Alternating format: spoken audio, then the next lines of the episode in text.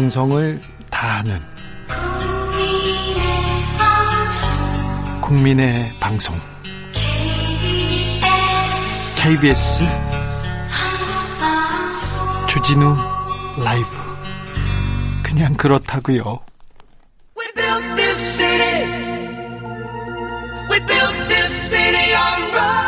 사라진 보수의 가치를 찾겠습니다. 진짜 보수로 거듭나겠습니다. 그러기 위해서 무너진 보수를 근본부터 재건하겠습니다. 대한민국 보수 재건 프로젝트 보수합시다. 원조 보수, 진짜 보수, 진짜 보수당, 진보당 대표, 미래통합당 중앙위원회 의장 김성태 대표님, 안녕하세요. 예, 안녕하세요. 김성태입니다. 잘 지내셨습니까? 잘 지낼 리가 있겠습니까? 그 지난주에 왜 이렇게 뻥끈하셨어요? 아, 사실 지난주 그냥 바쁘게 지냈는데 네. 그래도 방송 당일날에는 네. 콘티라는 게 오잖아요. 네. 또 그날따라 콘티가 희- 희상하게 또 안 왔어요. 그래도 진짜 보수당 진보당 대표인데 이걸. 진 보수합시다 보수하셔야죠. 나 그래서 또 이제 방송 그냥 이제 안 부르는가 보다 이렇게 생각했죠. 그럴 리가요. 아, 그럴 저- 리가. 그런 하여튼 제가 네. 좀 방송에 네. 아, 결례를 했습니다. 근데 보수적인 친구랑 같이 오셨다고 같이 오신다고 했는데 왜 혼자 오셨어요? 사실은 오늘 제가 장재원 의원님을 좀 모시고 네. 같이 와서 어, 미래통합당 우리 보수당이 안고 있는 네. 지금 국회 현주소와 예. 또 우리 당의 상태를 예. 좀 백- 그래서 뵙고 편안하게 좀 이야기하고 싶었는데 저희가 기다리고 있었는데 오늘 이 친구가 예. 사실상 저랑 도시락을 먹으면서 사실상 네. 어, 한두 시간 넘게 이런저런 많은 이야기를 했어요. 근데 뭐라고 하던가요? 아, 어, 좀 애초 약속 시간보다 한 30분 늦게 왔는데 그 이유가 네. 국회 법사위에서 네. 어, 민주당 예. 또 윤호중 위원장이 예.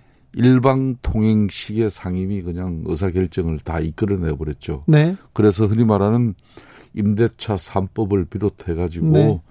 또 어, 종부세법을 비롯한 기재위에서 어제 또 의결한 법안들 일사천리로.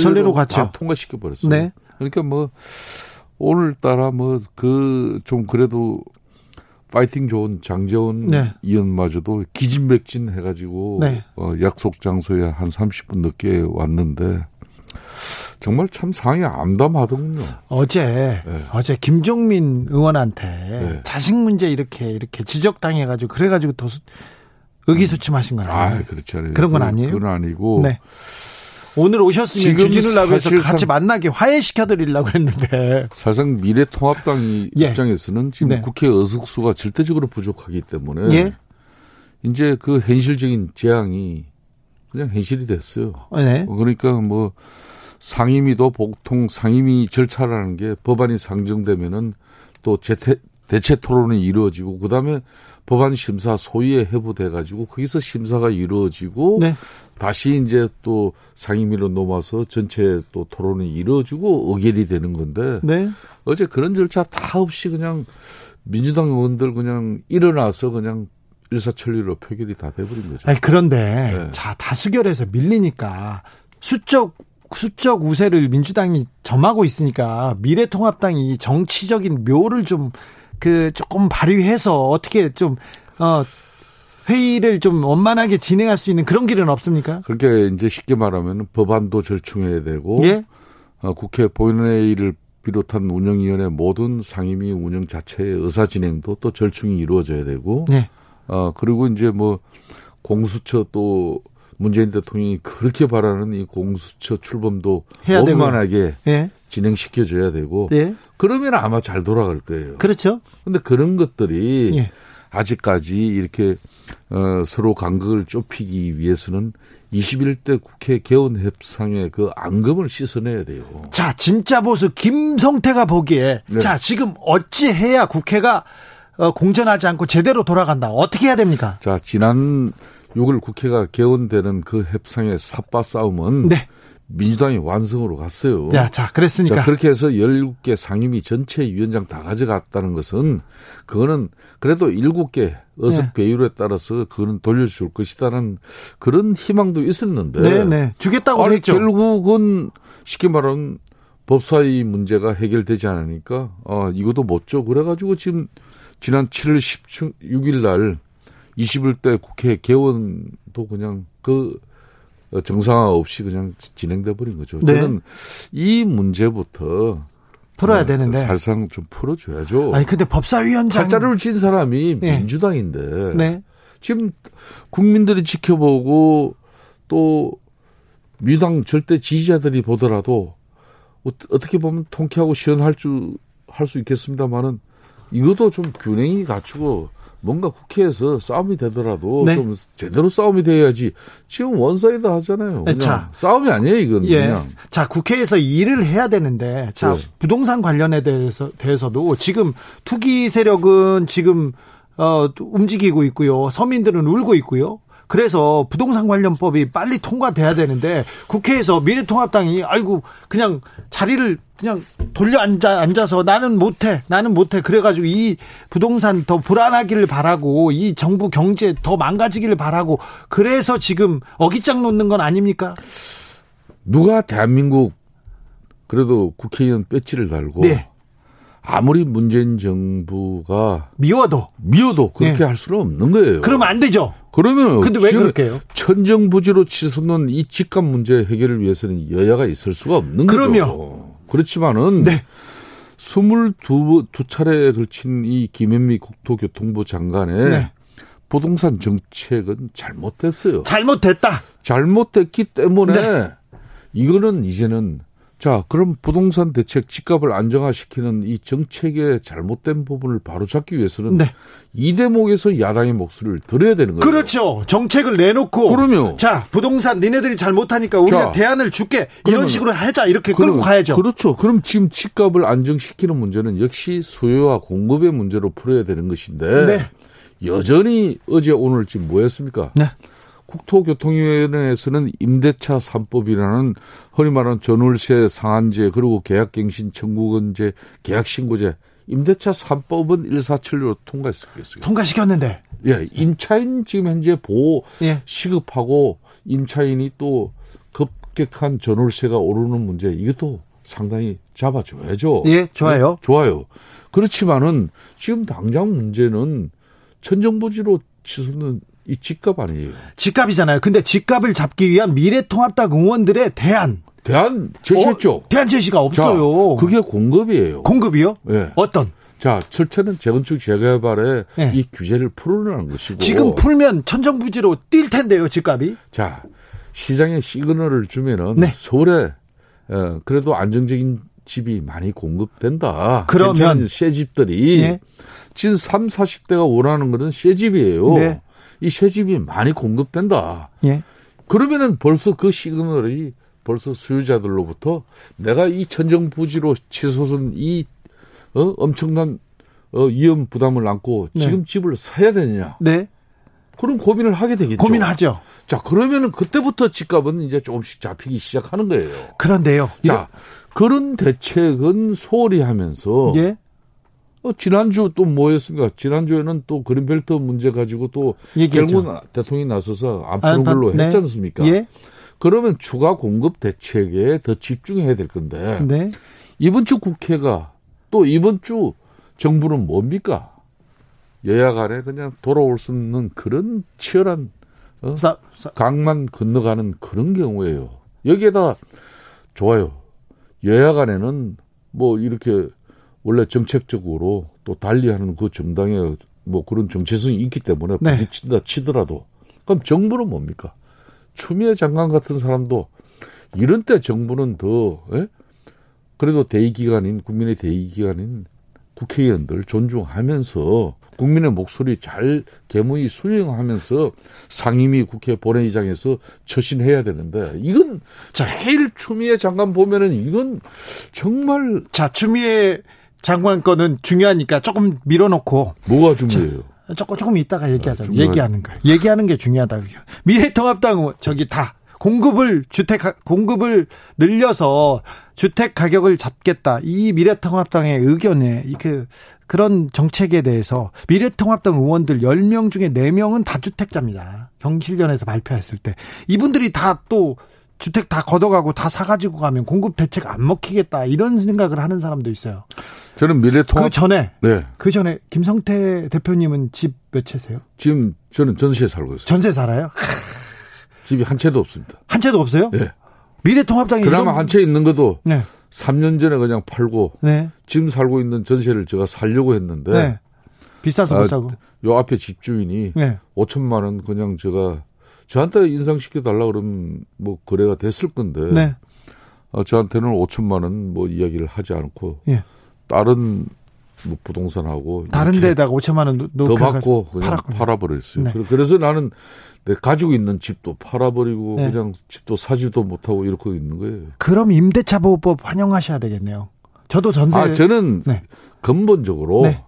지금 뭐 이 부동산 시장 집값 잡는 이 부분은 여태 이 여야가 머리 맞대고 네. 이거부터 먼저 풀고 그렇지. 임차인 3법 저는 이거 사실상 미래통합당 입장에서 근원적으로 반대해서는 안 된다고 봐요. 그렇지. 어, 저도 어, 어, 임차인 보호 위해서 계약갱시 청구권 이런 거 좀 행사할 수 있는 그렇죠. 합리적인 청구권제 뭐 이게 괜찮아요. 서민들을 보호하는 게 보수의 진짜 가치죠. 그리고 일정 부분 또 너무 전월세가 예. 집주인 마음대로 예. 일방적으로 올리는 그런 부분도 예. 일정 부분 어, 시장이 그래서 이번에 뭐 지자체 단체장들이 예. 어, 표준 상한선을 정한다는 네. 이런 부분까지도 그걸 합리적인 대안을 만들면 되는 것들인데 그렇죠. 이번에 하 너무 저는 아쉬워요. 좀 그러니까 이럴 때 전향적으로 보수당이 전향적으로 자 서민을 위해서 이런 그 임대차 보호법은 보호하고 그리고 주택 공급하고 대안을 막 내면 될 그러니까 텐데. 딜을 하면 되는 거예요. 그러니까요. 예? 자, 니네들 이번에 22번 정책 발표하면서 네. 제대로 된 공급 정책 없었다. 그 얘기하면요. 김현미 국토교통부 장관 입장에서는 아 공급 대책 없었다 그러면 그건 맞지 않습니다 그럴 거예요. 분명히 공급 대책 발표했는데 주로 공공 임대 주택 위주로 발표했어요. 아니 근데 거기에 시장이 근데 시장은 내 집을 갖고 싶어하는 사람이 줄을 서고 있는 거예요. 그렇죠. 그 수요에 정부가 정책으로 뒷받침 못한 거예요. 그렇죠. 정부가 정책으로 뒷받침 못했어요. 이렇게 보수당에서 얘기하잖아요. 예. 그러면 김현미 장관이 아야 그럴 거예요. 예. 민주당에서 아이고 잘못했네 이렇게 할 텐데 예. 그런 얘기를 안 하고 그런 얘기를 안 하고 일단은 파행, 어 장외투쟁 이렇게 넘어가는 것 같습니다. 그러니까 사실상 임대차 3법도 민주당 입장에서는 3년을 국회에서 그동안 끌어온 거 아니냐. 네. 오죽하면 우리가 이랬겠냐. 사실상 뭐 그렇습니다. 사실상 그런 주장을 하죠. 네. 그렇지만은 아, 기존 계약에 의한 이런 소급 적용이라든지 네. 또법 시행 전에 집주인과의 이런, 이런 갱신을 말 거절하고 거부했을 때 네. 그런 여러 가지 문제점들이 엄청난 시장 혼란- 혼란이라든지 부작용이 또 예상이 돼요. 그래서 좀 이거는 촘촘하게 예. 어 그러니까 야당인 미래통합도 근원적으로 이 법 통과를 저지하겠다고 하지는 않았잖아요. 예, 예. 난 여기서 좀 정치력을 발휘했으면은 그렇죠. 좀 부동산 이 공급 정책하고 예. 임차인 보호 대책 이 흔히 말하는 민주당이 이 삼법 참 오랫동안 추진했잖아요. 네. 이런 걸 좀 절충하면서 시장을 안정시킬 수 있는 그런 정치력을 만들 수 있는데 그걸 못했다는 거예요. 최기 영님, 김성태 의원 뽑아주세요 이렇게 얘기했는데 김성태 의원 불출마 선언해가지고요. 불출마해가지고 지금 위원장하고 계십니다. 아, 저, 자 검찰 개혁에 대해서도 할 말이 많으신 것 같아요. 아까 추미애 장관 얘기를 하시는 걸 보니까 법사위가 계속 파행되고 있는 게 그 원인이 추미애 장관 때문입니까? 그렇진 않잖아요. 자, 물론 야당 입장에서는 근래 네. 추미애 장관께서 검찰 수사 지휘권 행사하고 난 이후에 사실상 본인이 완성을 했지 않습니까? 예. 그럼 검찰 조직의 또 안정과 또 검찰이 어, 대한민국의 법치를 또 지켜나가는 그런 또 어, 중요한 아닙니까? 중요한 공무원 네? 조직이죠. 그 조직을 또 존중하면서 검찰 개혁을 이뤄가야 되는 건데 네. 그냥 내 명을 거역하니 뭐 그냥 또내내 명을 또 뭐 반을 잘라 먹었다니 아이 뭐 추미애 장관이 지금 뭐 어, 천년을 거슬러 올라가지고 올 신라 시대 때 뭐 어떤 뭐 여왕이었습니까? 그건 아니잖아요. 그러니까 좀 그런 측면에서 야당 의원들이 법사위원회에서 때로는 자식 문제를 또 이야기하고 예. 날선 또 질문을 해가지고 본인 신기를 건드리더라도 네. 그래도 국회의원은 국민들을 대표하는 대기관이니까 예. 존중하면서 이랬는데 거의 그냥 맞짱 뜨는 분위기였어요. 그냥 어, 국회의원들이 좀 뭐좀 목소리가 높아지면 본인도 높아져 버리고 아니 국회의원이 높아지니까 장관도 높아지는 거죠. 아, 그런 그 그런 거 아니죠. 국회의원은 그래도 또 질의하면서 맥 빠져가지고 매가리 없이 그럼 질의하면은 예? 국민들 그 제대로 된 질의라고 보겠어요? 그래 날선 질문할 때는 그래도 막 결기가 들어가고 네. 좀뭐 열기가 또 그게 어, 더하는 건데 예. 거기에 맞장구를 치는 그런 장관의 모습은 바람직하지 않죠. 6025님이 그렇 그래도 법사위원회에서 토론다운 토론하면 오히려 통합당 지지 좀 확 올라갈 것 같은데 좀 아쉽네요. 이런 얘기했어요. 그러니까 좀 토론을 할라 그러면은 서로 그냥 또 막말 시비로 그냥 감정 싸움이 돼버리고 네. 국회가 또 이제 파행돼 버리니까 또 법사위원장은 정해서는 해버리고 네. 그러니까 제대로 된 토론이 안 되는 거죠. 김성태 대표님은 목소리가 이렇게 하나도 목소리를 높이는 법이 없어요. 그러니까 김성태 의원이 토론하고 이렇게 하면 그래도 원만하게 갔을 텐데 해독 주스님이 그래도 김성태 의원 때는 말은 통했던 것 같습니다. 김성태 의원님 돌아오세요 했는데 자 김성태가 원내대표였다면 당 대표였다면 이 어려운 국면을 어떻게 풀겠습니까? 지금은요. 네. 사실상 우리가 국민 사회적 대합의가 필요한 시기예요. 예. 그러기 위해서는 정치가 예간에 합의가 이루어져야 돼요. 그러니까 서로 주고받기를 해줘야 되는 것이에요. 네. 그러니까 민주당이 그래도 문재인 정권 하에서 주고도 하고 싶어 하는 게 있을 것이고 네. 또 야당은 이것만은 안 된다 하는 게 있을 거 아닙니까? 예. 그런 걸 절충시키는 거예요. 아, 예. 사실상 어 가령 미래통합당 같은 경우는 어, 문재인 정권에서 원자력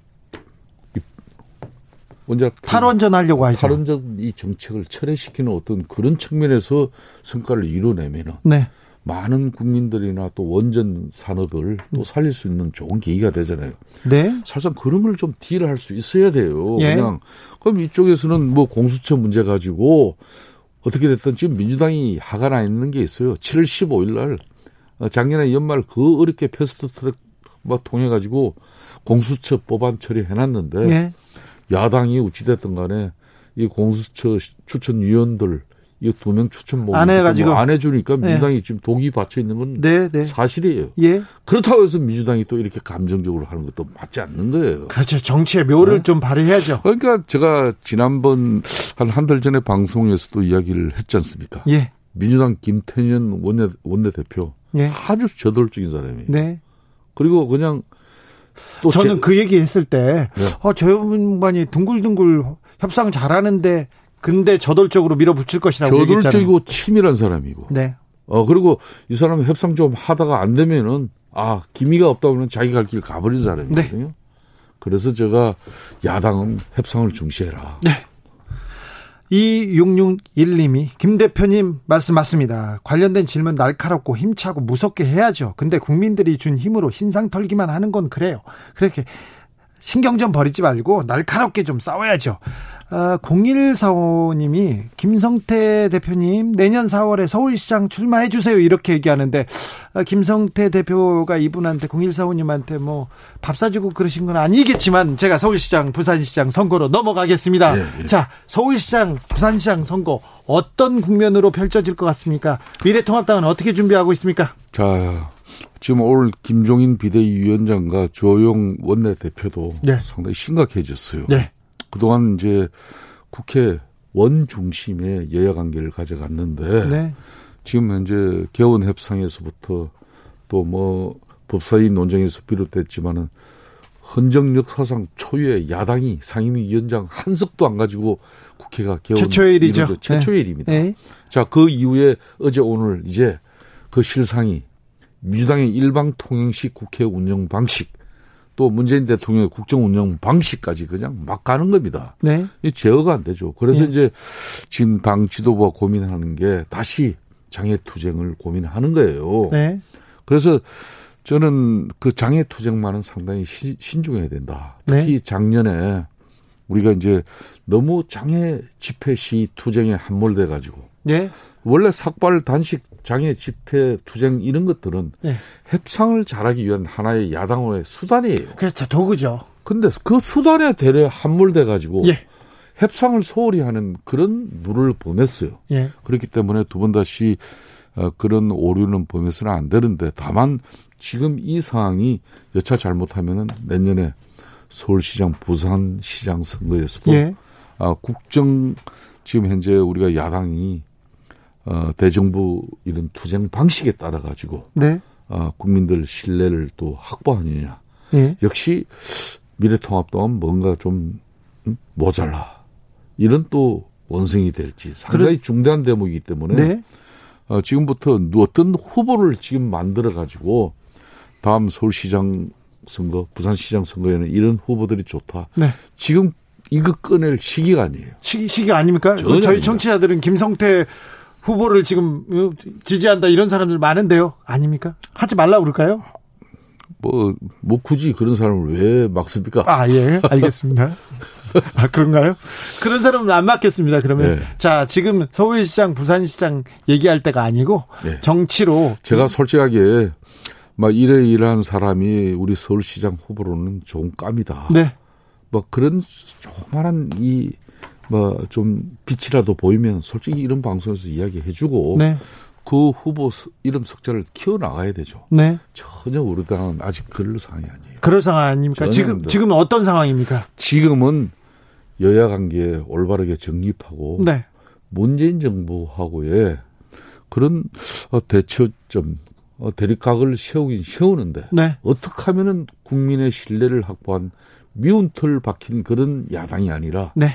대중적 지지를 묻고 제대로 된 야당으로서의 역할로 통해서 어, 문재인 정부나 또 민주당이 아 이래서는 안 되겠다는 그런 어, 한기점을 어디서부터 찾아야 될 것인가 네. 이걸 고민해야 될 시점이지 뭐 사실상 서울시장 부산시장이 좀 어, 그 사람들 뭐 대단한 큰 실수로 우리가 큰 기회를 왔다 뭐 그게 우리가 제밥에 멀- 눈이 멀면 안 되는 거예요. 어쨌거나 대화로, 토론으로, 정책으로, 정치로 이 어려운 국면, 어, 조금 잘 헤쳐나가야죠. 미래통합당도 어서 정치, 정치적으로 잘 풀어주기를 좀 가서 좀 얘기 좀 잘 해주세요. 저는 그렇습니다. 이끌어 주십시오. 아, 저는 여전히 협상 잘해야 됩니다. 네. 협상 잘했는데 그 협상은 반드시 주고받아야 돼요. 네. 그래서 주고받는 협상. 제가 김태년 원내대표, 민주당 대표님도 조만간 한번 만나볼 계획이에요. 알겠습니다. 어, 다음 시간에 뵙겠습니다. 예. 지금까지 원조 보수 김성태 신임 중앙위원회 위원장, 중앙위원회 네, 위원장, 의장입니다. 의장, 의장은 뭐 하는 건지는 다음 시간에 물어보겠습니다. 사실상 원조 보수 진짜 진보당, 진짜 보수당, 진- 사실상 언제 오죠? 맞습니다. 사실상 김성태 대표였습니다. 감사합니다. 예, 고맙습니다. 라디오 정보센터 다녀오겠습니다. 조진주 씨. 비가 무섭게 쏟아졌습니다. 오늘 하늘이 뜰린 것처럼 비가 왔어요. 아, 얼마나 더울지 좀 무섭기까지 한데요. 각 지역 어, 기상청 연결해서 각 지역 상황 들어보겠습니다. 기상청의 윤지수 씨 안녕하세요. 네, 안녕하세요. 예. 현재는 어떤가요? 상황이? 예, 지금도 전국의 하늘은 좀 흐린 편이고요. 예. 빗줄기가 많이 약해지면서 오후 5시를 기해 호우특보는 모두 풀렸습니다. 그렇다고 해서 비가 완전히 그친 것은 아니고 지금은 서울과 인천, 대전, 부산, 울산 등에 비가 내리고 있는 상황입니다. 남부지방 비 피해가 크다고 하는데 걱정입니다. 지역별 강수량은 어떻게 됩니까? 예, 오늘 하루 내린 비의 양도 상당합니다. 영광의 경우 191.6mm나 내렸고 예. 고창 126mm, 또 광주 지역도 115mm, 제천 95.8, 서울도 49.2mm의 비가 내린 상황입니다. 엄청 많이 왔는데 이렇게 단시간에 집중호우가 내린 거는 어떤 이유 때문에 그래요? 네, 정체전선상에 발달한 비구름대가 계속해서 유입되기 때문인데요. 북쪽의 찬 공기, 남쪽의 따뜻한 공기가 대치하면서 대치 정도가 더 심할수록 비구름들이 더욱 발달을 하기 때문에 우리나라에 많은 비를 뿌리게 된 것입니다. 언제까지 비가 더 올까요? 네, 전국적인 비 예보는 내일도 이어질 것으로 보이고요. 서울이나 경기도, 강원도 지역은 내일 오후 늦게부터 비가 차츰 그치겠습니다. 하지만 충청도나 남부 지방은 모레 아침까지 이어질 것으로 보이고 비가 그친다고 하더라도 대기가 불안정하기 발달하기 때문에 모르게 금요일 오후부터 밤 사이는 충청도 내륙 지역, 남부 내륙 지역을 중심으로 소나기 예보가 있는 상태고요. 정체선선이 북쪽으로 이동을 함에 따라 주말 휴일 그리고 다음 주 월요일까지는 중부 지방을 중심으로 이 장맛비가 더 내릴 것으로 예상되는 상황입니다. 그러면 8월 초쯤 돼야 장마가 끝나겠네요? 네, 그렇습니다. 정체전선이 완전히 북쪽으로 물러나게 되면 북태평양 고기압이 발달을 하기 때문에 우리나라의 무더위가 찾아오는 것입니다. 아, 며칠 전에 호우, 호우 경보, 강풍지보 내려졌던 부산 거기서 급류에 휘말린 주민이 그 돌아가셨어요. 네. 그리고 담벼락 붕괴했고 도로 도로 침수 피해가 잇따랐는데 지금 장마철에 주의해야 될 점 몇 가지 알려 주십시오. 네, 지금 이 점 염두에 두셔야 되겠는데요. 지금 전국의 산사태 위기경보 주의 발령 단계고요. 네. 따라서 축대나 옹벽, 담장 등의 위험 지역에는 가급적 접근하지 않도록 하시는 것이 좋겠습니다. 한편 지금 홍수주의보가 영산간 속의 황룡강 유역에 발령돼 있기 때문에 황룡강 인근 광주나 나주 지역에서는 이 점도 염두에 두시는 것이 좋겠고 사고를 보고 아셨겠지만 차량은 물이 잠긴 도로나 지하차도, 교량 등을 통과하지 않도록 하시는 것이 것이 좋을 것으로 예상됩니다. 그리고 감전 사고도 각별히 주의하시기 바랍니다. 아, 네. 감전 사고 조심하겠습니다. 여기까지 듣겠습니다. 기상청의 윤지수 씨 감사합니다. 감사합니다. 9884님 서귀포 날씨 흐림 한라산은 비 조금 아, 제주도는 좀 괜찮군요. 교통 정보 알아보겠습니다. 이승미 씨. 정치 피로, 사건 사고로 인한 피로, 고달픈 일상에서 오는 피로. 오늘 시사하셨습니까? 경험해보세요. 들은 날과 안 들은 날의 차이. 여러분의 피로를 날려줄 저녁 한 끼 시사. 추진우 라이브.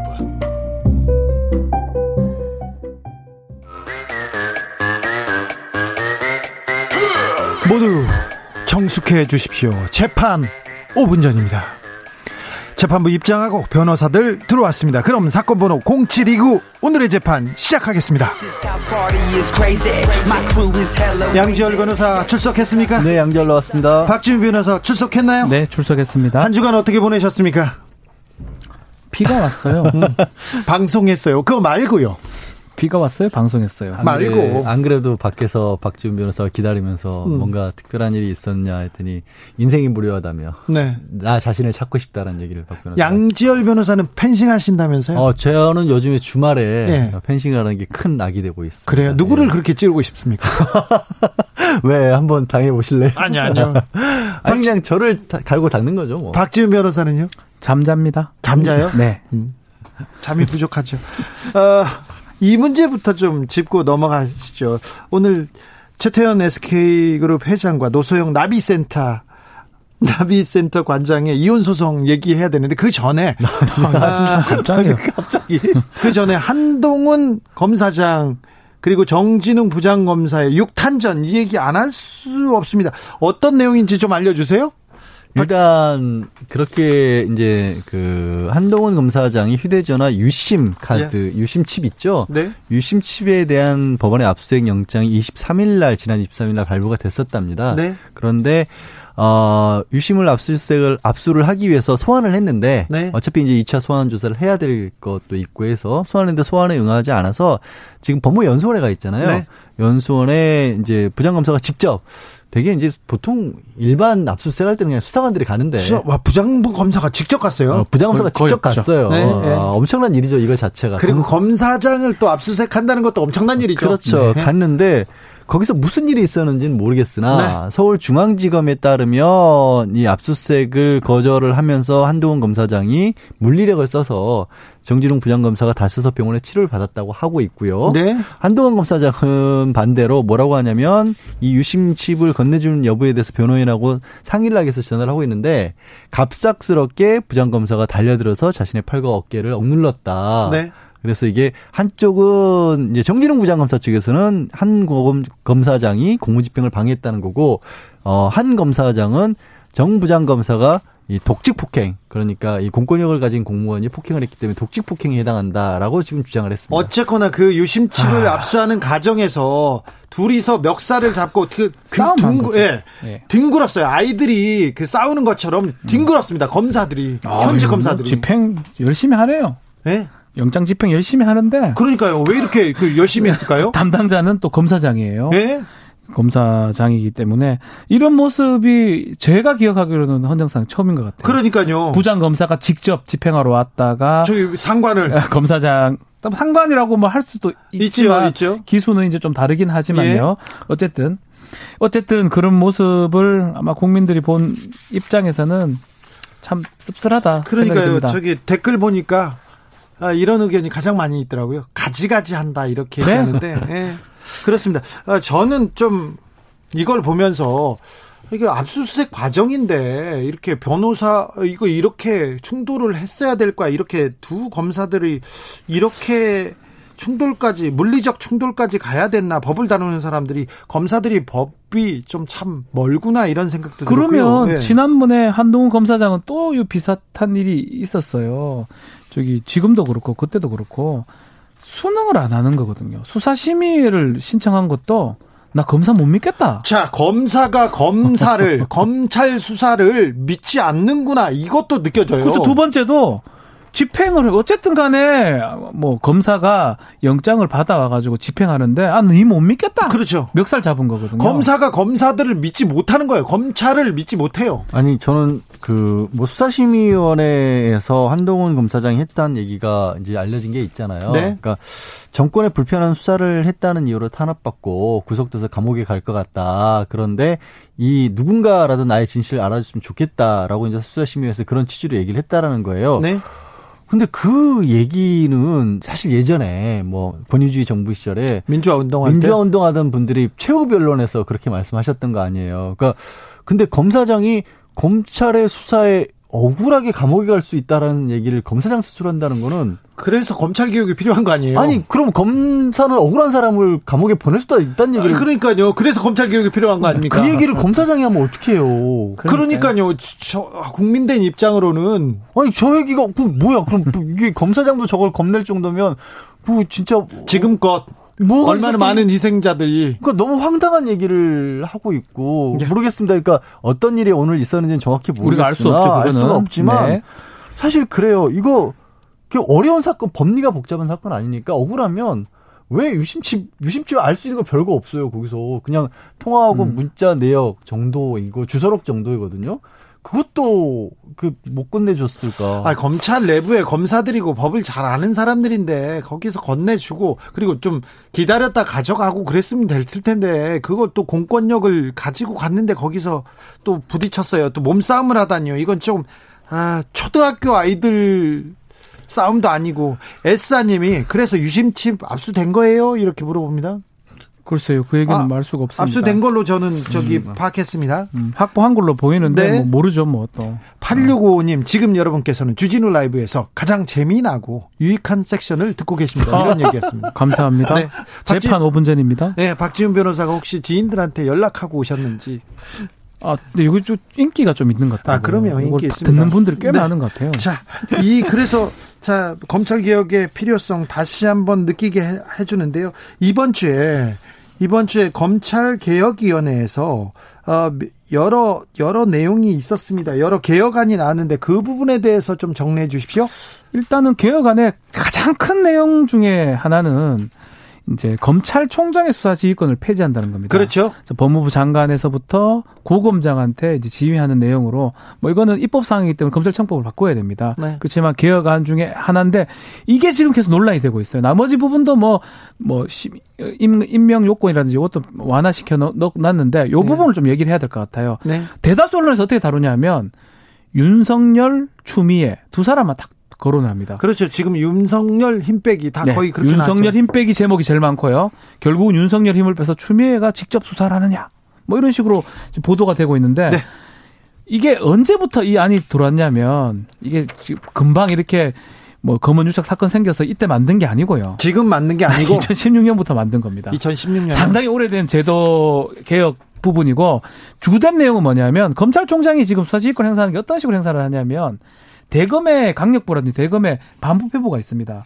그 부장을 통해서 뭐 실제로 그렇게 하는지는 알 수는 없지만 중요 사건에 대해서는 부장한테 지검의 부장한테 바로 전화해서 이거 이렇게 하- 하라 지금껏 그래 왔죠. 해왔죠. 네. 그걸 막겠다는 취지야. 쉽게 말하면. 네. 근데 법무부 장관은 기본적으로 수사 지휘를 못 합니다. 그렇죠. 전화하겠습니까? 네. 전화 문의 누군데 욕합니다. 그거를 지금 뺀다라는 기본 범- 검찰 개혁 방안인데 그런 내용은 언론에서 다 빼버리고 그냥 프레임 비슷하게 윤석열 힘 빼기 추미애 힘 쓰리기 이런 얘기를 하는 거예요. 검찰의 독립성 훼손 그리고 정치인이 그러면 다 장악하겠다는 건가? 그 말이 나오죠. 안 되는 거예요. 그 법무부 장관 장악할 수도 없고요. 네. 오히려 일선의 검사가 일하는데 독립성을 보장하는 그런 개혁 아닙니다. 그러니까 이게 대검 그 자체를 행정부서로 두는 건 언론에서. 윤석열 힘빼기라는 얘기라는 게 되게 황당한 얘기인 게 뭐냐면 힘 빼기를 하고 싶어서 이렇게 복잡한 과정을 거치진 않아요. 그리고 이게 미리 있었던 얘기란 것도 맞고 그리고 지금 힘도 많이 빠져 있어요. 뭐 그렇기도 하고 그렇죠. 네. 그거 하려고 왜 검찰청법 국회까지 통과시키면서 하겠습니까? 무리해서라도 사실 그게 정말 목적이라면 다른 방법이 얼마나 많고요. 어, 지금 제도는 사실 과거에 가지고 있었던 검찰이 많은 힘들 우리가 무소불위라고 했던 것들을 그런 것들을 다 걷어내는 과정에서의 하나의 장치인 겁니다. 그러니까 지금 이 하나만 봐서는 안 되고 안 되고 다 봐야 되겠죠. 지금 이거 검찰총장 그렇게 힘 빼면 권력형 비리 누가 수사하느냐라고 그렇죠. 하는데 공수처 그래서 만들겠다는 거예요. 그리고 검찰이 가지고 있는 직접 수사 계속해서 줄여나가겠다는 겁니다. 형사 공판 강조하겠다는 네. 거. 그리고 검경 수사권 조정해서 일부 수사권 내줬고요. 그렇게 전체 그림 중에 하나인데 이것만 똑 떼서 지금의 검찰 모양을 가정을 하고 기존의 검찰 모양을 가정하면서 그런 검찰총장의 권한을 법무부 장관이 대신 가져간다라고 보도를 해버리면 네. 이거야말로 그래서 이게 저는 이상하게 몰라서 이렇게 거죠. 보도를 하는 건지 아니면 고의로 보도를 하는 건지 아그 묻고 싶어요. 검찰 기자들이 모르면 좀 하잖아요. 물어보라고. 야, 검찰 모르면. 공부를 하고 보도를 해야죠. 네. 대충 지금 해가지고 검은juk 사건 터지니까 이런 개혁을 낸 것처럼 보도가 된 거잖아요. 아니라고요. 지금 여러분께서는 검찰 개혁에 대- 대해서는 가장 또 깊이 있는 그런 방송을 듣고 계십니다. 그런데 기존 언론 검사들은 좀 싫어할 수 있습니다. 싫어해도 이 우리가 해야 될 말을 해야 되니까. 한동훈 아니. 검사장 싫어할 수 있습니다. 손지영 님이 그동안 정황을 봐서 한동훈 검사장 말은 안 믿겠습니다. 이렇게 얘기하는데 좀 들어보세요. 아니 이게 뭐 검찰이 싫어하는지 어쩐지 뭐 기자분들이 다 여론조사 해봤는지는 모르겠지만 네. 그냥 상식적으로 형사 공판에 종사해왔던 검사들 숫자가 훨씬 더 많아요. 네. 그렇죠. 그렇게 따지면 그분들을 중용한다는 걸 왜 검사들이 싫어해요? 그거는 안 맞죠. 어, 그 얘기도 조, 조금만 하- 하겠습니다. 그렇죠. 인사가 곧 짧게. 있으니까요. 인사가, 인사가 좀 미뤄질 것 같습니다. 네. 연기됐습니다. 내일 원래는 이제 인사위원회를 열리려고 했었는데 좀 미뤄졌고요. 예. 의견 청취 과정도 있고 또 그것보다도 아예 지금 검사장급이라고 불리는 자리들 있지 않습니까? 예. 대검 조직 자체를 축소를 한다라는 의견이 그게 맞는 것 있습니다. 같아요. 노는 그렇죠. 분들 많아요. 자리가 지금 많이 비었다고 하는데 노는 사람들도 많거든요. 그러니까 검사장 차관급 대우를 하는데 차관이 뭐 스물 몇 명이죠? 너무 지금. 많죠. 예. 그리고요. 그리고 그분들 자, 본인들도 알아요. 어 고검 갔어. 그럼 쉬고 있다. 음. 나 그분들이 전화해요. 아 나 고검 와서 할 일 없고 놀고 있어. 놀러 와 이렇게 얘기해요. 고검 검사들 수사하다가 힘들면 술 사주는 일 한다고 하잖아요. 그렇죠. 자 그래서 그 부분에 대해서 좀 다뤄야 되는데 이거 네. 짧게 하나 넣고 예. 짧게 하나 다루고 가겠습니다. 수사심의위원회에서 한동훈 지검 검사장에 대해서는 수사 중단 불기소 결정 내렸는데 어, 수사를 강행하고 있다고 봐야 되겠죠. 지금 보면 그렇죠, 그렇죠. 그것도 우리가 뭐 여러 가지 얘기를 좀 할 수도 있지만 이재용 부회장 맥락하고 비슷한 것 같아요. 네. 수사 심의에서 어, 그 사건도 마찬가지, 이 사건도 그렇고 과연 제대로 들여다 볼 수 있었는지 네. 아마 2월 13일 부산에 있었던 녹취록 자료를 갖고 다 대화가 이루 심의가 이루어진 것 같습니다. 수사가 조금 더 진행돼야 되겠죠. 피의자 소환 딱한 번 한 거거든요. 더 소환하고 또 확보된 증거들을 더 얘기를 해가지고 그런 공모가 있었는지 없었는지 판단해야 되는데 그 녹음 자료만 보도된 그것만 가지고 판단을 한 거 아닌가 생각이 듭니다. 일단 수사심의위원회 결정에 대해서는 일단 검찰이 어떤 어, 나름대로의 결정을 내린 것 같습니다. 일단은 법원에 영장이 났거든요, 이동재. 예. 그래서 검사 얘기를 했습니다. 공모 비슷한 얘기를 했었고 또 정진훈 부장 같은 경우는 이 내부 게시판에 진척이 있었다고 얘기를 하는 걸 봤을 때는 일단 수사팀 입장에서는 증거를 확보했다고 생각하는 것 같습니다. 예. 그 중앙지검 수사팀은 따르지 않겠다라는 입장을 명확히 한 거고요. 그러니까 예. 오늘 압수수색도 진행을 한 거고. 다만 이걸 또 이제 뭐라고 얘기들을 하시냐면 그동안에는 이재용 부회장건은 열애로 치고 여덟 차례 수사심의위원회 공고를 다 따라놓고 네.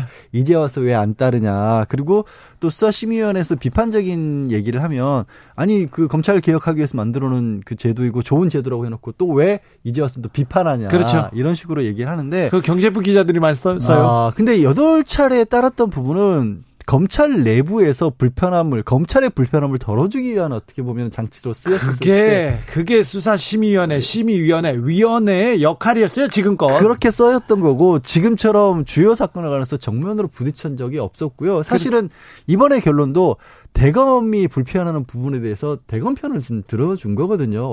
그렇잖아요. 사실은 대검에서 원하지 않는 방향이니까. 수사심의위원회 좀 존폐에 대해서 다시 생각해야 그러니까 됩니다. 저는 그래요. 여기서도 여러 번 이 제도 자체 취지는 좋다. 그런데 그걸 제대로 운영하려면 그걸 대검에 두면 안 되죠. 네, 제도 취지도 별로고요. 저는 솔직히 말해서 2018년도 만들었는데 그렇죠. 제가 한번 써볼랍니다. 나중에 네. 피해자 아, 생기면 이미, 안 받아줘요. 이미 신청했었는데 안 안, 받아줘요. 받아주고 있답니다. 네, 네. 안 받아줘. 괜히 힘안 마세요. 안힘 쓸랍니다. 힘, 힘 네. 좋은 사람들은 계속 쓰십시오. 뭐그 김남국 의원은 근데 방송에 나와가지고 수사심의위원회 좋은 제도니까 잘 보완해야 된다 얘기해야 되는데 보완하고 갈 길이 좀 멉니다. 네. 보완해서 되겠습니까? 그럴까요? 저도 비슷한 저 박지훈 변호사하고 비슷한 의견인데요. 또 좀 지켜보자고요. 우리가 지금 법원 휴정기인데 법원 휴정기 저는 그렇게 좋더라고요. 재판 안 열리면 이때는 안 끌려가는구나. 그래서 휴가 기간이군요, 네. 진짜로. 아이고 좀 한숨 돌려고 그랬는데 우리가 좀 재판들 잊지 말아야 될 재판 짚어봐야 됩니다. 특별히 역사적인 재판입니다. 굉장히 중요한 재판인데 일본 강제동원 피해자들의 손해배상 소송 이게 한일 관계를 또 이 매듭을 좀 풀어야 되는 그런 계기에 와 있어요. 이거 어떤 지, 재판이 지금껏 지연됐지 않습니까? 재판에 불출석한 겁니다. 누가요? 이 피고죠. 전범 기업들이 계속 불출석하고 있는 그런 상황이고 우리 법을 무시하고 있어요, 법원을. 무시하기도 하고 뭐 재판을 받지 않겠다는 심산이었고 네? 강제로 이제 재판이 열리자 열리려고 하니까 또 다시 꼼수 아닌 꼼수를 부린 것 같습니다. 네. 그제서야 변호사 선임을 해서 대리인이 나옵니다. 대리인이 나, 오면서또 시간을 끌고요. 예. 결국 이제 15일 15개월 만에 지금 23일 날 재판이 새로 열렸습니다. 지금 김현장에서 하고 있지는 않죠? 김현장이 일반 변호사로 제가 알고 있습니다. 김현장에서 하다가 너무 욕을 네. 얻어먹으니까. 네, 바꿨죠. 예, 예. 근데 지금 이 일본을 상대로 한 재판이 이런 거예요. 좀 상, 그냥 상식적으로는 생각이 어렵지만 어쨌든 일본 제철 같은 경우에는 일본에 있잖아요. 네. 일본에 있으니까 어, 뭐, 미, 이거는 지금 광주에서 열린 건 미츠시비 미쓰비시. 중공업하고 스미스키 홀딩스를 상대로 한 건데, 이 재판이 왜 이렇게 이끌어지냐? 우리 정, 우리 법원에서는 재판이 열렸습니다라고 하면 보통 당사자들에게 이 송달이라고 하죠. 통보문을 보내는데, 네. 이게 일본에 있는 기업에 보내기 위해서는 우리 정부를 거쳐 일본 정부에 보내서 일본 정부가 일본 법원에 붙여서 일본 법원이 당사자에게 보내야 됩니다. 네. 예, 그런데 일본 정부가 이거 끝난 얘기인데 왜 너네 자꾸 이런 거 보내냐면서 불가역적, 네. 최종적 계속 그 얘기하고 있죠. 전달 안 해주는 거예요. 그러니까 사실은 소송이 시작되는 걸 뻔히 다 알지만 우리는 서류 받은 적이 없으니까 안 나와 못 네. 나가 이렇게 하는 거고 그러면 우리는 그냥 있을 수는 없고 이제 공시송달이 있으니까요. 네. 네. 이제 법원 게시판에 재판이 열렸다 응, 알고 있지 않느냐 그러니 시간이 일정 시간 지나면 재판 시작하겠다 그렇게 해놓고 재판을 진행하려고 하니까 왔어요 하고 출석을 한 겁니다. 변호사 지금. 네. 이그 재판의 핵심이 뭡니까? 손해배상 청구를 하는 거죠. 네. 지금 결국은 전범 기업인 전범 기업이 불법적으로 뭐 비록 시간은 꽤 지났지만 이제 대법원 판결에 기반을 해가지고 불법적인 어떤 행위에 대해서 그 유족이나 그 유가족들한테 손해배상을 해달라는 그런 취지고 네. 뭐 지금 대법원 판례대로라면 그뭐 승소가 거의 확실치 되지 않을까 네. 생각합니다. 줘야 되는데 네. 이제 손해배상 청구를 했고 좀 줘야 되는데 이걸 응하지 않다가 지금 다시 끌다가 다시 재판이 진행되기 시작했어요. 네. 이게 광주 재판은 이제 시작된 거고요. 예. 사실은 이미 이 부분이 가장 문제가 됐던 건 일본 제철 아까 제가 말씀드린 것처럼 2018년 10월에 이미 대법원에서 판례가 났죠. 결정이 판결이 난 부분이잖아요. 네. 근데 그때 손해배상을 1억 원 가량을 하라고 각 1억 원 가량을 하라고 배상 판결 나온 거를 집행은 못한 거거든요. 예. 그 집행을 하기 위해서 말씀드렸던 복잡한 과정을 거쳐서 압류가 다음 달 4일 날 압류 결정이 납니다. 효력을 발휘합니다. 아, 네. 이게 네. 중요한 예. 분기점인데요. 예. 이렇게 일본은 강제징용 판결에 대해서는 다 끝났는데 또 다시 얘기한다면서 보복하겠다 이렇게 얘기하고 있어요. 압류하면. 보복을 얘기를 하고 있어요. 추가 보복을 얘기를 하고 있고 예. 뭐 수출 규제 얘기도 다시 나오고 예. 비자 막겠다는 얘기도 다시 나오고 수출. 규제도 다 여기서 나왔거든요. 그렇죠. 사실. 시작은 여기입니다. 네, 예. 이 재판이었어요. 네. 음. 근데 지금 상황은 비자 뭐 막으나 안 막으나 안 가요. 네. 안 간다고. 그거 안 간다고요. 의미 없고요. 아, 왜 화를 내세요? 아니 하는 게 아니고 어차피 격리되고 뭐 가도 못 하고 그 가는 이어 있는 게 낫고 예. 더더군다나 수출 규제하는 바람에 우리 체질이 좀 좋아졌습니다. 네. 고맙다는 생각이 조금 지금은 좀 들어요. 그 전에는 일본이 뭐라고 하면 네. 좀 약간 굴욕적으로 협상하는 하는 우리나라 외교부였는데 그렇죠. 지금 이 정부는 그렇지 않습니다. 대등하게 그럴 일 없어요. 오히려 예. 더 적극적으로 손해가 부- 일본이 더 커요. 그리고. 우리 국민들도 배운 거예요. 지난 음. 2년 동안 학습 효과가 아 그렇게 당당하게 나가도 우리 괜찮네. 네. 어뭐 일본 제품 없어도 우리 사는데 큰 지장 없고 네. 일본 옷 일본 뭐 제품 안 써도 일본 맥주 안 일본 맥주는 안 마시거든요. 예. 괜찮습니다. 잘했어요. 몸에 탈나고 그러진 않아요? 아무 문제 없습니다. 그렇습니까? 예, 예. 네. 일본 맥주 안 마시죠? 한 톨도 아, 한 방울도 안 먹었습니다. 일본 제품은요? 없어요. 그냥. 없어요? 다 네. 싫어요. 잘했어. 예. 네. 아, 두 번째 재판 문제로 가겠습니다. 가습기 살균제 사건. 이거 굉장히 가슴 아픈 사건인데 이 살균제, 가습기 살균제 사건으로 피해를 본 사람이 67만 명이 된다는 그런 조사 결과가 나왔어요. 이 재판은 어떻게 돼가고 이게 있습니까? 지금 문제가 사회적 참사 특별조사위원회에서 새롭게 조사를 했습니다. 네. 세대 추출을 해보니까 표본을 이제 확보, 확보하면 이게 전체적으로 계산이 가능하거든요. 예. 지금 알려진 거는 뭐 1,500, 뭐만 만 얼마 이렇게 되는데 이렇게 계산해 보니까 67만 명 정도 된다는 거예요. 그렇죠. 이게 정도의 차이는 있겠죠. 예. 뭐 중증부터 해가지고 뭐 가벼운 증세까지 있는데 근데 사참이 조사 결과예요, 이게. 네, 그렇죠. 그래서 근데 만약에 다 합치 노출된 인구는 600만 정도가 된다 그러거든요. 예. 그러면 10% 우리 전 인구의 10%가 이 가습기 살균제에 노출이 되었기 때문에 상당히 심각한 상황이 그런데 이 그 피해를 계속 알면서도 10년 동안 SK 케미칼에서 이 SK 케미칼에서 가습기 살균제의 진실을 은폐했다는 정황이 나왔습니다. 네. 그게 사실 이제 형사 재판 진행 중이거든요. 예. 서울중앙지법에서. 근데 말씀하신 것처럼 최소한 2009년부터는 이게 위험한 물질이 살균제로 사용하고 있다는 것을 파악을 했다. 이 회사에서는 알았어요. 알고도 알았다. 팔았어요. 라는 거예요. 그러면서 이제 내부에서 나왔던 내용이 좀 무섭습니다. 뭐냐면 이게 연구팀에서조차도 이거 청정대로 쓰기가 어려울 것 같다. 안전성 담보할 수 없다라는 그런 회의가 열렸다라는 거예요. 예, 연구 결과가 나왔다고 합니다. 내부에서도. 근데 그걸 가지고 보- 청정기 보고서로 그대로 판매를 했다? 예. 아까 말했던 627만 명 그렇죠. 중에 저도 들어가 있습니다. 아, 그래요. 저 열심히 썼었어요. 어, 저희 집에도 있었는데 10, 10명 중 한 명이니까 아마 네. 거의 많이, 많이 와, 포함되는 저- 저희 집에도 있었어요. 뉴스 볼 때마다 아찔해요. 저는 굉장히 열심히 썼어요. 그리고 이렇게 성실한 사람들, 아, 내가 다른 건 몰라도 아이한테, 음. 아이한테는 좀 조금 그 좋은 조건, 환경을 만들어 주겠어. 그런 사람들 열심히 썼습니다. 아. 성실한 사람들이 더 열심히 썼어요. 저는 뭐 잘 안 썼습니다. 네. 알겠어요. 네. 네. 근데 이 재판 어떻게 돼가고 있습니까? 지금 어 7월 21일 날 1심 속행하고 있다라고 합니다. 과실 업무상 과실치사상 이런 범죄거든요. 예. 근데 좀 빨리 진행될 줄 알았는데 왜 이렇게 더뎌요? 일단은 증거라든지 사실관계 확인 같은 게 좀 아직까지 시간이 좀 걸리는 것 같습니다. 예. 계속적으로 뭐 반박도 하기도 하고요. 아마 10월일 정도가 돼야지만이 공판 자체가 최종적으로 마무리될 거라고 예상이 되고 있습니다. 예. 자료가 없다는 거예요. 자료가 자료가 없어서 확인할 수 없고 그래서 모르는 것이라고 답변했다 이런 검찰도. 어렵고 또 그런데 자료를 많이 피고인 측에서 갖고 있기 때문에 국민의 생명과 안전을 담보로 기업이 이윤 때문에 돈 벌려고 이런 진짜 파렴치한 일을 했습니다. 그리고 대학 교수, 서울대 교수는 보고서 써줬죠. 거짓 보고서 네. 죠 아무 그래, 이상이 없다. 근데 이런 내용에 대해서 빨리 좀 처리를 해야 앞으로는 이런 사회적 참사가 더 있지 않을까, 그 없을 거 없을 아닙니까? 예. 아니 조금 더 엄하게 처벌해야 앞으로 돈 때문에 이런 거짓을 행하는 사람들은 사라질 거 아닙니까? 근데 왜 이렇게 안 돼요? 늘 나오는 거예요. 형사처벌은 과실치상사 치사상이라서 형사처벌에 중하지 않더라도 이런 정도의 사안에 대해서는 징벌적 배상이 반드시 필요하다. 맞습니다. 예. 기업이 돈 때문에 나쁜 짓을 하면 돈 때문에 망할 수 있다는 걸 보여줘야 되거든요. 네. 이거를 이 유해성은 입증이 됐고 피해자가 얼마인지도 나왔고 그럼 최소한 적극적으로 피해를 받고 정말로 생명의 위험을 가지고 지금도 장애로 살아가고 계신 분들도 있잖아요. 그렇죠. 그분들에 대해서만이라도 확실한 배상이 있어야죠. 네. 그것조차도 안 이루어지고 있다는 아니 거죠. 그러니까 이런 재판은 좀 잘 진행되고 이런 내용은 계속 알려줘야 되는데 아 좀 재판이 검찰이 수사를 열심히 했습니다. 그것도 그 정부가 바뀌고 나서 시작해서 어렵게 기소를 해놓은 상황인데 재판이 좀 더디게 가고 있습니다. 재판부는 꼭 이런 피해를 피해자들한테 증명하라고 하니까 어렵죠. 그렇죠. 안 되죠. 검찰도 마찬가지고요. 검찰도 쉽지 마찬- 않죠. 네. 증, 증명하기가. 알겠습니다.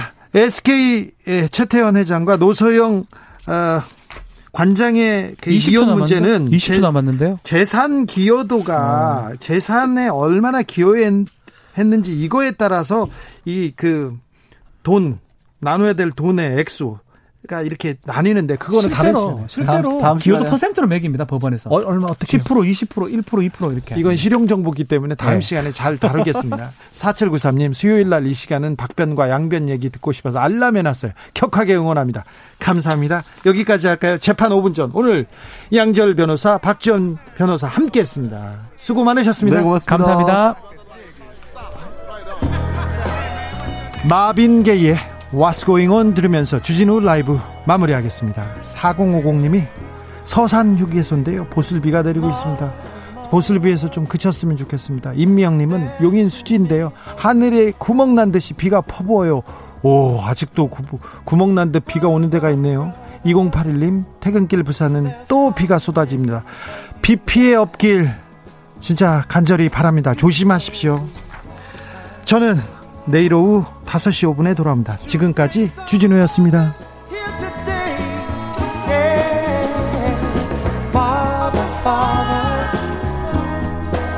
don't need to escalate. You see, war is not the